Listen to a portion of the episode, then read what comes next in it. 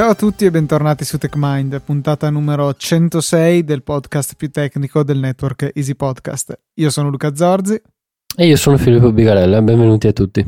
Siamo qui riuniti in questa settimana, in questa 106esima puntata, per parlare di un argomento che a me fa impazzire, cioè nel senso è una delle mie cose preferite dell'ambito tecnologico che riguarda le reti e anche di Filippo, devo dire, in particolare reti anche inteso come esame. Sì, soprattutto, vero? Penso che ormai sia boh, un cruccio questa, questa, storia delle reti. Uh, se non fosse già noto, uh, io tendo ad odiare tutto quello che ha a che fare con le reti. e sinceramente, anzi, onestamente dico che ne capisco ben poco, anche del, dell'argomento di cui, di cui oggi parlerà, parlerà Luca. Cioè, capisco cos'è, più o meno come funziona ma poi boh, tutto il resto mm, no, niente, non, non andiamo d'accordo. Però alla fine ti sei fatto convincere da me a prendere un router serio per gestire al 100% la tua rete casalinga. Anche noto come ti ho chiesto cosa prendere, tu mi hai mandato dei link e ho eseguito gli ordini. Tutto lì. Non ho avuto. Uh, non ho scelto in alcun modo. Ho ho scelto sì di comprare, ma non cosa comprare. Hai comprato un eh, PC Engines APU 1D, 2D, non mi ricordo. Eh, sarebbe a dire un uh, computer comunque fatto finito, fanless, quindi privo di ventole, privo anche di scheda video, e, ehm, che eh, es- esegue pfSense, la mia distribuzione firewall di fiducia e che già da qualche anno utilizzo a casa mia e trovo veramente comodissima perché unisce una potenza notevole eh, perché consente veramente di fare di tutto. Ha un'interfaccia web facile da usare per impostare tutte le impostazioni almeno le più importanti, ecco, eh, relative alla nostra rete domestica.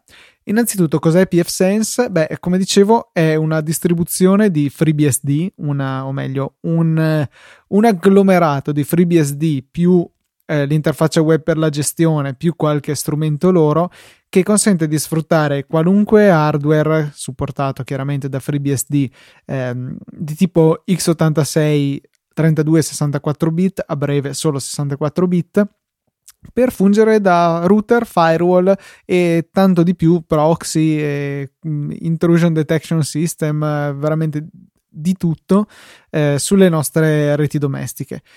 Io ho usato per uh, un paio d'anni, quasi tre anni, un uh, eh, PC Engines uh, Alix 2D se non sbaglio, che è appunto una, un vecchio modello eh, che aveva due schede di rete, il minimo indispensabile, insomma, se non vogliamo tirare in ballo le VLAN per eh, gestire una connessione casalinga più poi tutta la rete che c'è a valle, che però insomma era un po' lentuccio, eh, 256 MB di RAM, un processore non all'ultimo grido, di certo no, consumava molto poco perché consumava sui 5 watt, eh, però comunque consentiva di eseguire eh, pfSense senza problemi. Adesso sono passato invece a uno Zotac C- CI 323 se non sbaglio. Eh, ho la scatola qua sopra di me per cui dovrei poter controllare in diretta. Dunque Zotac passive cooling, c'è scritto il modello ovviamente è ben nascosto, CI323 Nano, ecco questa è la versione del computer che sto utilizzando, che è una sorta di cubetto eh, con due schede di rete, che è quello che ci serve, mancava solamente la RAM e il disco. Eh, ho aggiunto 4 GB di RAM totalmente overkill, ne basterebbe uno o due tutto sommato, però alla fine la differenza di prezzo era ridotta e ho deciso di fare un inve- investire questi 10 euro in più per prendere 4 giga di RAM e gli ho messo dentro un SSD che avevo già per casa, ma tutto sommato potevo usare anche una scheda di memoria SD per questo scopo. Um, questo consuma 6 watt per la cronaca, per cui un pelo di più di quell'altro, però la potenza è enormemente di più, è un quad core da 1,6 GHz rispetto a un single core da boh, 600 MHz, una cosa del genere. Cosa dire poi di pfSense? Appunto, una volta installato ci consente di definire le, le, cose principali, quale delle schede di rete a nostra disposizione ospitano la nostra connessione ad internet e di che tipo è, ad esempio se è una connessione che eh, richiede, non so, DHCP per dire, per essere configurata, da noi sono abbastanza rare, ehm, sono soprattutto quelle con internet via cavo che funzionano in questa maniera, eh, oppure PPPoE, decisamente più frequente in Italia o tanti altri sistemi di connessione. Diciamo poi qual è la nostra LAN, qual è la famiglia di indirizzi che desideriamo utilizzare e già in questo momento, finita questa prima configurazione, ci troviamo una connessione internet funzionante, ci troviamo più o meno nella situazione in cui abbiamo, possiamo portare ecco, qualunque router una volta terminata la procedura di installazione. Eh, possiamo quindi navigare, abbiamo un server DHCP che assegna gli indirizzi alla nostra rete, ma fin qua non, non c'è niente di speciale. Possiamo poi fare le cose classiche, andare a consentire eh, l'inoltro di, ciascune, di alcune porte ad alcuni dispositivi se ne abbiamo bisogno, ma poi veramente si apre un mondo perché possiamo gestire le regole del firewall in maniera molto più granulare e capillare. Ad esempio, abbiamo un dispositivo nella nostra rete che non desideriamo che possa accedere ad internet, nel mio caso, avevo eh, lo Sky TV Box, quella, quello scatolotto da attaccare a una TV per vedere Sky Online, che però ovviamente non ho mai usato per quello, ma l'ho sempre usato con Plex e che temevo che si aggiornasse da solo togliendomi la possibilità di utilizzare Plex. Allora, quel dispositivo lì è sì nella mia rete locale, ma gli ha impedito ogni contatto con l'esterno.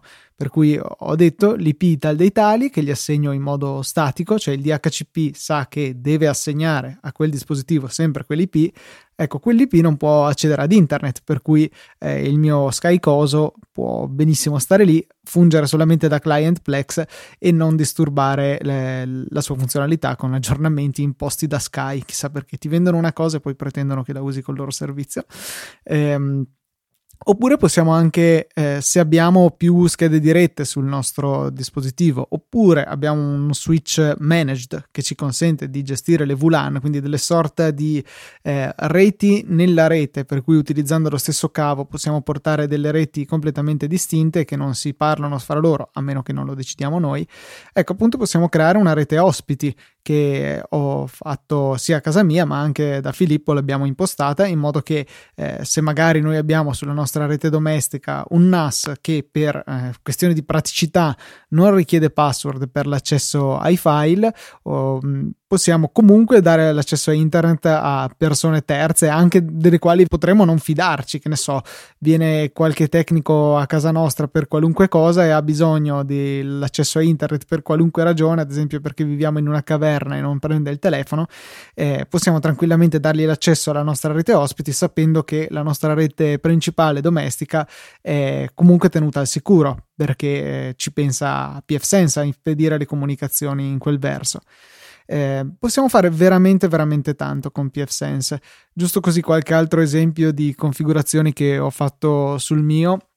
Eh, per un periodo quando si poteva eh, avere la mm, eh, passare, ecco, diciamo così, tramite un uh, server in America per avere il Netflix americano, avevo fatto in modo che ehm, il server DNS installato su pfSense che appunto rispondeva a tutte le query DNS fatte dai client sulla mia rete, dicesse che tutto quello che c'entrava con Netflix in realtà era come IP il mio VPS che ho in America. E il risultato, tutti i client sulla rete potevano vedere il contenuto del catalogo americano senza nessuna configurazione sul client stesso. Ho fatto tutto su pfSense e sul server eh, americano.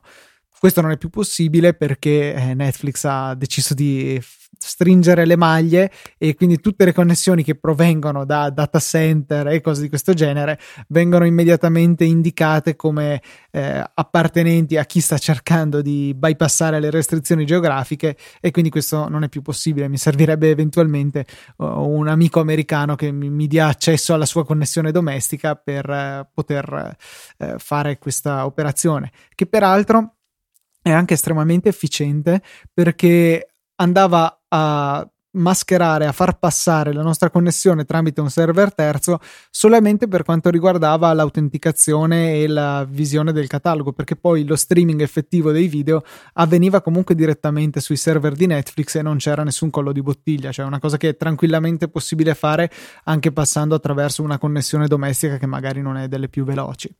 Eh, però mi ritrovavo nella situazione che se eh, c'era qualche contenuto che invece volevo vedere sul catalogo italiano eh, non era comodissimo. Allora cosa ho fatto? Ho fatto in modo che ad esempio la Apple TV se eh, era collegata normalmente in Ethernet come è lo standard ehm, ricevesse come DNS quello di pfSense che quindi faceva tutto questo bel giro se invece la collegavo in wifi il server di HCP gli avrebbe indicato come DNS il classico 8.8.8.8 di Google, che quindi non aveva nessuno di questi stratagemmi per uh, bypassare il controllo regionale di Netflix e apparire negli Stati Uniti. Per cui, se volevo accedere al contenuto italiano di Netflix, altro non dovevo fare che scollegare il cavo Ethernet dalla Apple TV, decisamente comodo. Um, altra cosa che ho fatto tramite appunto questo server, questo VPS, server virtuale che pago la bellezza di penso 6 dollari all'anno, zero potenza ma non mi serve, eh, negli Stati Uniti, eh, ho una VPN permanente eh, che mi connette a questa eh, appunto a questo VPS e mi consente di far passare determinate connessioni attraverso quello. Eh, c'erano dei siti che risultavano bloccati dall'Italia per alcune ragioni e quindi ho definito che tutte le connessioni pre- verso gli IP di quei siti debbano necessariamente passare attraverso quella VPN, così che tutti i dispositivi della mia rete, senza bisogno di alcuna configurazione, per mezzo di pfSense, passino quella, attraverso la VPN, quindi risultino negli Stati Uniti e possano accedere al contenuto senza restrizioni. Altra cosa, eh, tutto ciò è stato impostato a Verona, mentre io durante la settimana per lavoro sono a Udine, per cui eh, tramite, tramite pfSense da un lato e un Raspberry lato Udine invece, ho anche lì una VPN permanente tra i due che mi consente di accedere in entrambe le direzioni a, da ciascuna rete anche a quella opposta, per cui eh, posso accedere a tutti i miei dati come se mi trovassi effettivamente nella casa relativa, certo eh, con le limitazioni imposte dalla, dall'upload disponibile in ciascuna delle due. Eh, accedere ai contenuti di Udine da Verona non è un problema perché lì ho 20 mega in upload, viceversa è decisamente più difficile con soli 2 mega in upload, però insomma si fa in qualche maniera, se i contenuti non sono grossi è tranquillamente fattibile.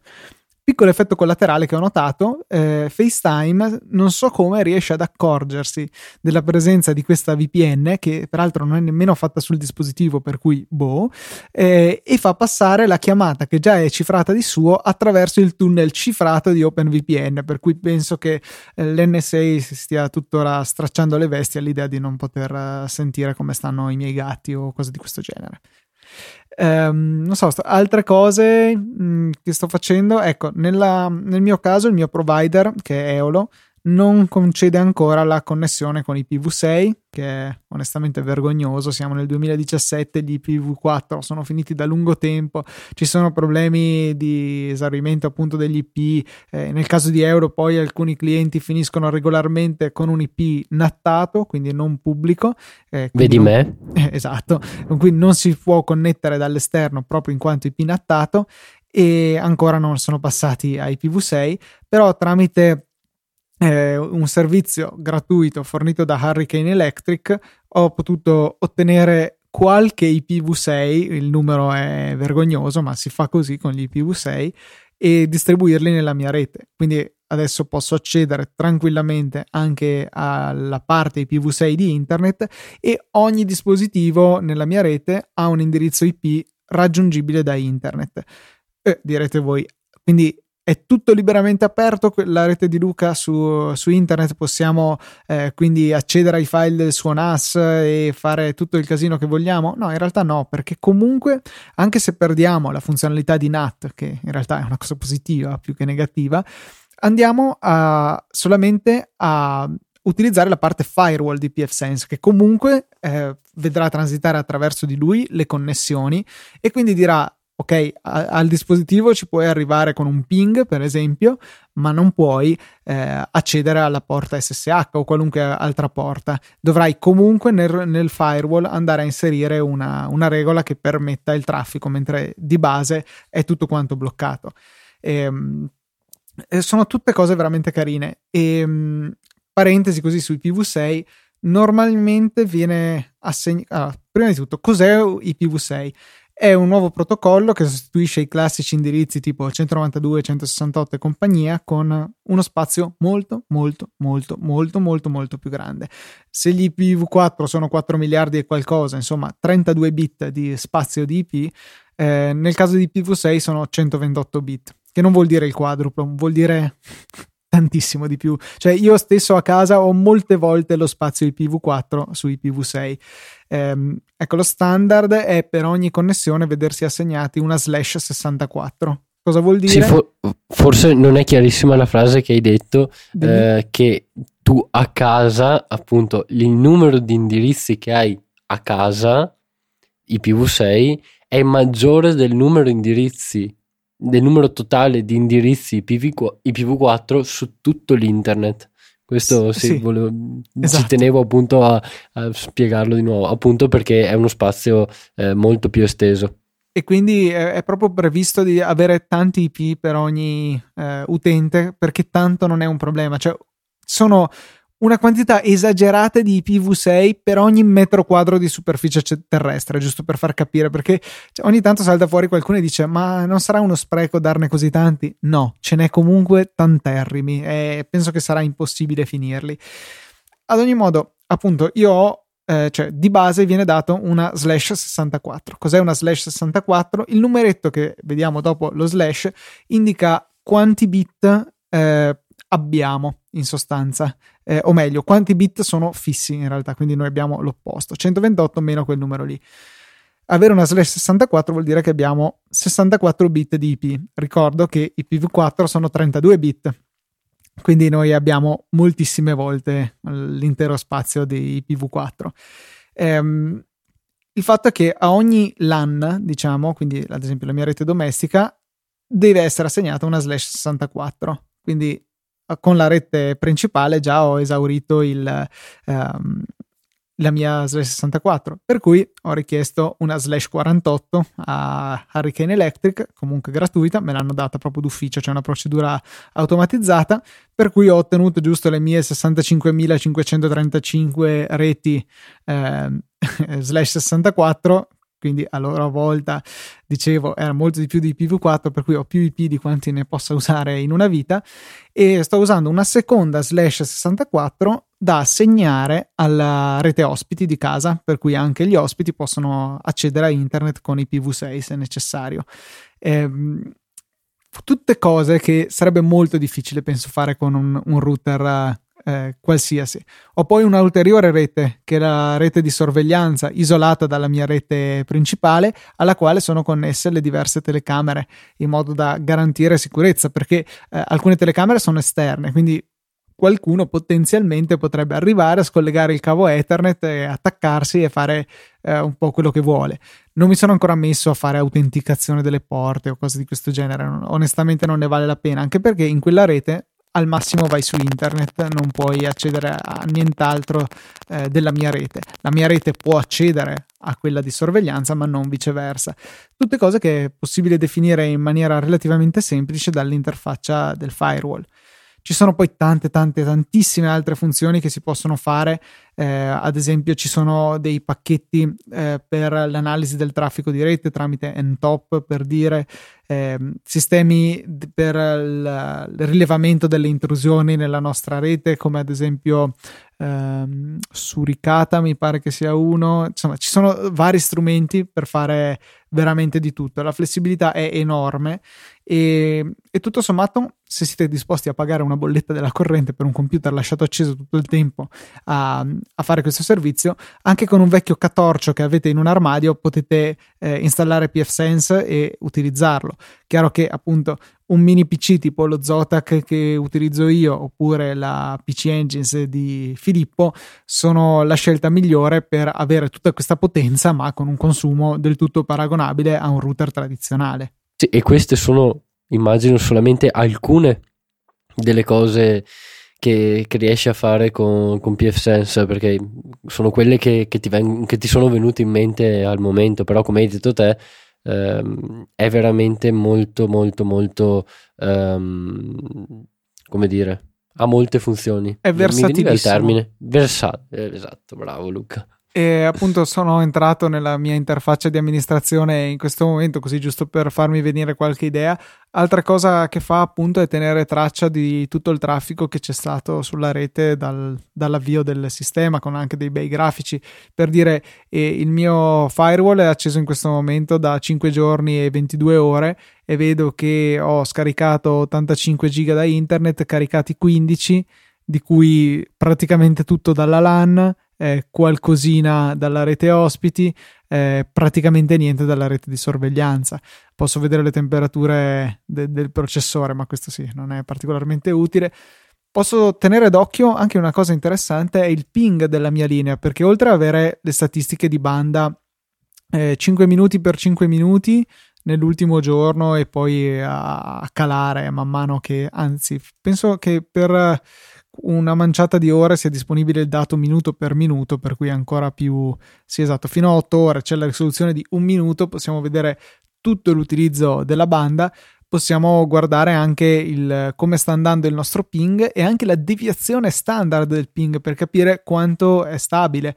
Ad esempio, vedo il mio ping verso il primo hop della connessione che ad esempio di notte mi sta sui 7 millisecondi e poi di giorno cresce e sta attorno ai 10 con anche lì una deviazione standard cioè una stabilità ottima durante la notte un po' meno durante il giorno anche perché è più carica la connessione in quel, durante il giorno, per l'appunto.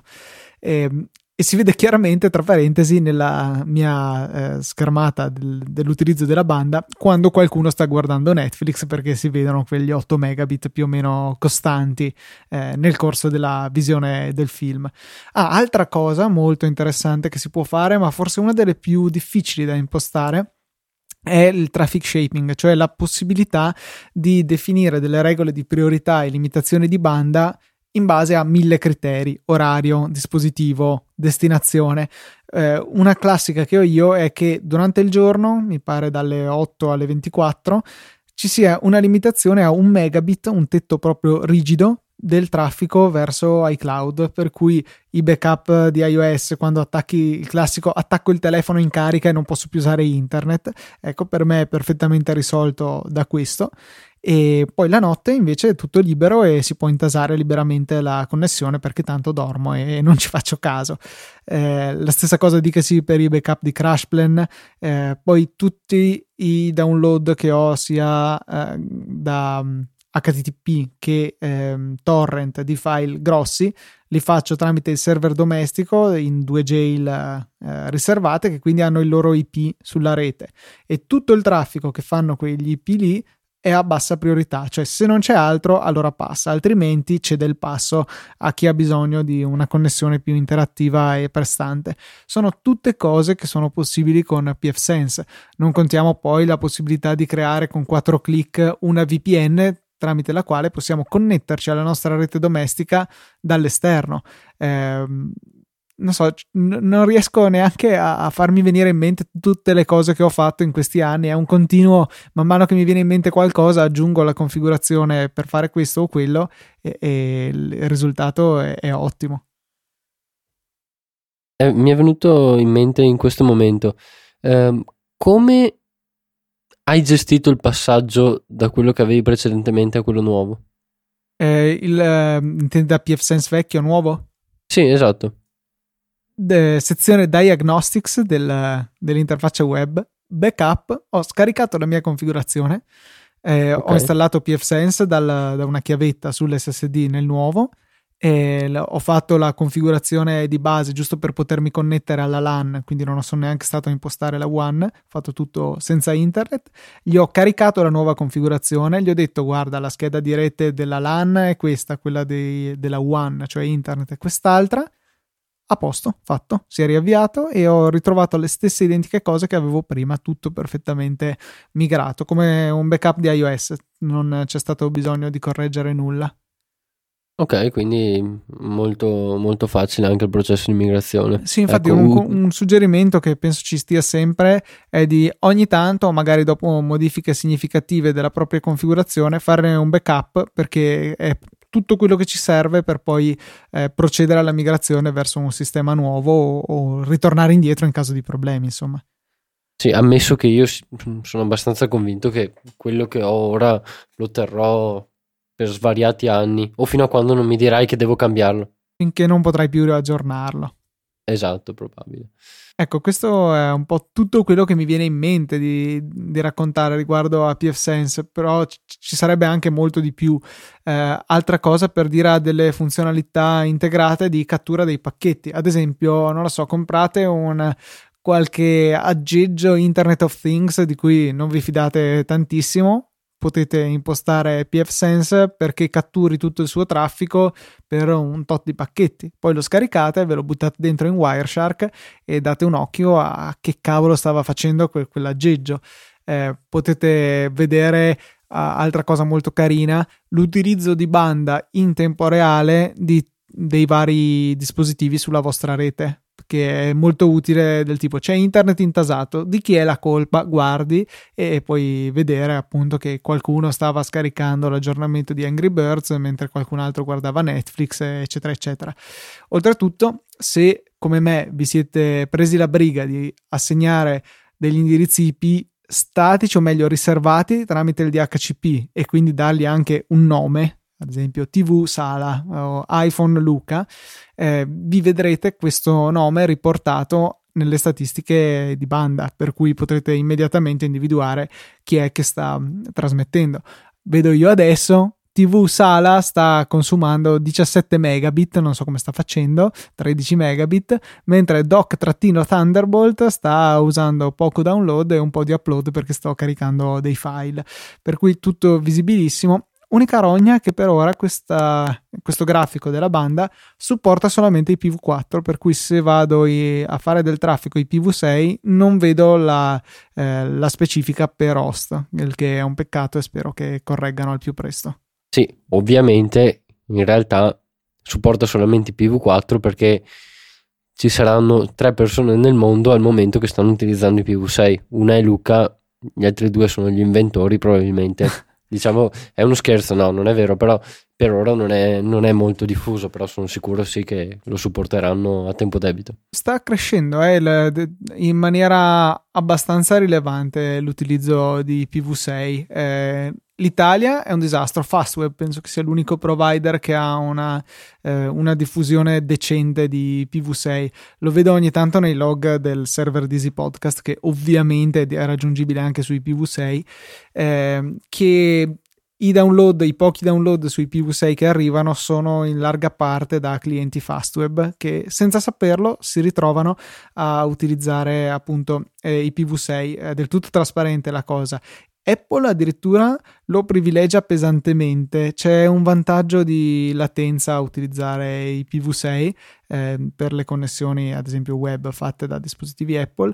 E ti dirò di più, eh, paradossalmente per me rimbalzando attraverso il servizio di Hurricane Electric che, al quale mi attacco al um, server di Zurigo, quindi insomma diversi chilometri comunque da casa mia, arrivare al server parigino di eh, Easy Podcast è sensibilmente più veloce in termini di ping, eh, passando tramite i PV6 e quindi, ripeto, eh, attraverso eh, il, il, server di Hurricane Electric rispetto a eh, farlo tramite i PV4, quindi con una connessione nativa. Di solito sono sui 38 millisecondi con uno e di meno con l'altro. Adesso non mi ricordo più i, dati precisi e non posso fare un test attendibile in questo momento perché non ho la connessione libera. Però insomma c'era un 30% di differenza, forse perché ho un routing un po' sfortunato su IPv4 con il mio provider verso Easy Podcast e quindi verso online.net, questo è il provider. Eh, però ecco, eh, è comunque interessante anche da questo punto di vista. Ok. Eh, io non avrei altre domande da farti o anche perché sinceramente mh, non saprei nemmeno quali potrebbero essere altre cose che, eh, che potrebbero essere fatte eh, con PFSense. Eh, magari i nostri ascoltatori ne hanno qualcuna, quindi possono scriverci dove? Su techmind.it per quanto riguarda le mail oppure su techmindpodcast su Twitter se invece preferite questo metodo. E giusto così per curiosità sono andato nella pagina di statistiche di Google relativa ai PV6 che devo mettervi nelle note della puntata e ora come ora siamo al 13% del traffico, 13% abbondante del traffico che riceve Google, per cui eh, abbastanza, cioè comincia a diventare non insignificante. Interessante che c'è una, um, una sezione in cui possiamo vedere il traffico per paese e direi che tra i paesi messi meglio ci sono la Germania con il 28,5% del traffico, il 30% del traffico degli Stati Uniti, eh, il 15% del Brasile, 18,5% dell'India, Giappone 15%, Italia vediamo 1,02%, probabilmente l'1,02% dei clienti, eh, cioè dei navigatori italiani hanno Fastweb. E poi c'è anche il Belgio, che però è talmente piccolo nella mappa, ecco, che non riuscivo a centrarlo, 48,77%. Devo dire che è un bel po'. E in Botswana non esiste l'IPv6 a quanto pare. mm, caspita, penso sia uno tra i principali motivi di... Il motivo per cui non ti, non ti trasferirai in Botswana, penso. Eh, esatto, probabile. Ecco, sì, poi c'è, non avevo visto che bastava cliccare su Europe e ti zoomava la mappa lì. Sì, le, il Belgio è decisamente il più avanti degli stati europei, anche la Grecia ha messa bene, 30% di diffusione, noi veramente schifo. E, essenzialmente siamo sempre noi il fanalino di coda per quanto riguarda l'infrastruttura. La Spagna è messa peggio, è messa peggio, ah, 0,14% contro il nostro lusinghiero 1,02%. Incredibile, perché se, se non ricordo male, eh, le statistiche per la velocità media di rete dovremmo essere tra gli ultimi. No, no, siamo gli ultimi. Eh, forse siamo ultimi. dietro la Croazia o lì lì con la Croazia, che no, ha lo 0,04% di adozione di PV6. Ok. Dopo questa carrellata di statistiche, veramente siamo arrivati ai saluti, per cui un saluto da Luca e da Filippo.